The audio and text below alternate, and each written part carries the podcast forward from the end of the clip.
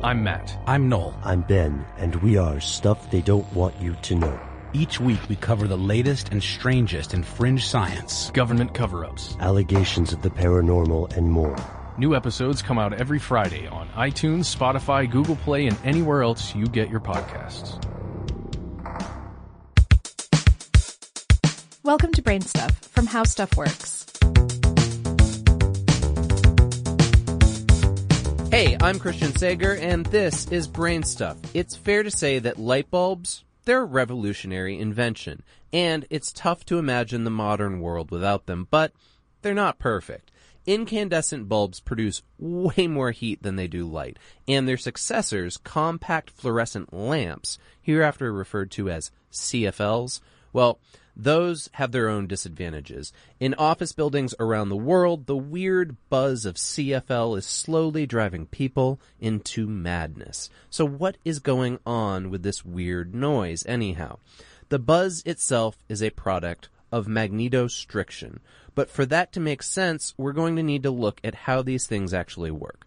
The central element in a CFL is a glass tube filled with an inert gas, usually argon, and mercury. The inside of the tube is coated with a phosphor powder, which influences the ultimate color of the light. There are electrodes at either end of the tube, and they're wired to an electrical circuit. Still with me? When you activate the lamp, a current moves through the electrodes. There's considerable voltage across the electrodes, so electrons move from one end of the tube to the other. This vaporizes the mercury, changing some of it from a liquid to a gas. As the electrons and other charged atoms move across the tube, some of them collide with gaseous mercury atoms. These collisions excite the atoms, bumping the electrons up to higher energy levels. And when the electrons return to their original energy level, they release light photons. However, most of this is ultraviolet light. Before it becomes useful to us, it needs to be converted to visible light. This is where that phosphor powder comes in. The ultraviolet light causes phosphor to fluoresce or produce visible light. Manufacturers can change the color of visible light emitted by using different combinations of phosphors. Here's where it gets a little tricky.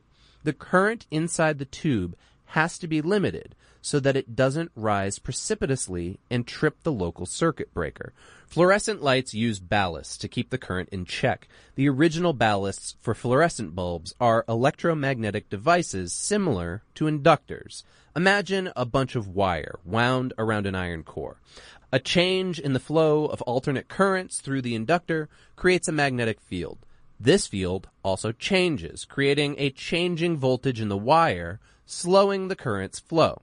So a ballast is useful because it prevents fluorescent lights from, well, blowing things up. Think of it like a brake in a car, except, well, I guess, okay, it can stop small explosions. Brakes in cars can also stop small explosions. Never mind. The point is that the ballast can also make that buzzing noise through an effect called magnetostriction. This happens when the magnetic field produced by the ballast physically squeezes that iron core. In the United States, the light is operating at 60 hertz. Thanks to magnetostriction, the core can be squeezed and released at twice that rate, 120 hertz, creating the buzz known and often hated by office workers around the world. Now, for the next question, how do you get rid of the buzz? Well, one of the simplest solutions can be to replace the bulb itself. If you have an older fluorescent light, you may want to replace the ballast, but keep in mind that if the device begins to fail again, the buzz is going to return. And that annoying buzz is not the only thing people hate about compact fluorescents. The odd colors can give people headaches, and the mercury inside can pose some serious health risks. Luckily, there's some good news. We're not stuck choosing between inefficient incandescent bulbs and humming fluorescent ones. Instead, we can use LED bulbs. LED bulbs may well be the light bulbs of the future, but that's a story for a different day.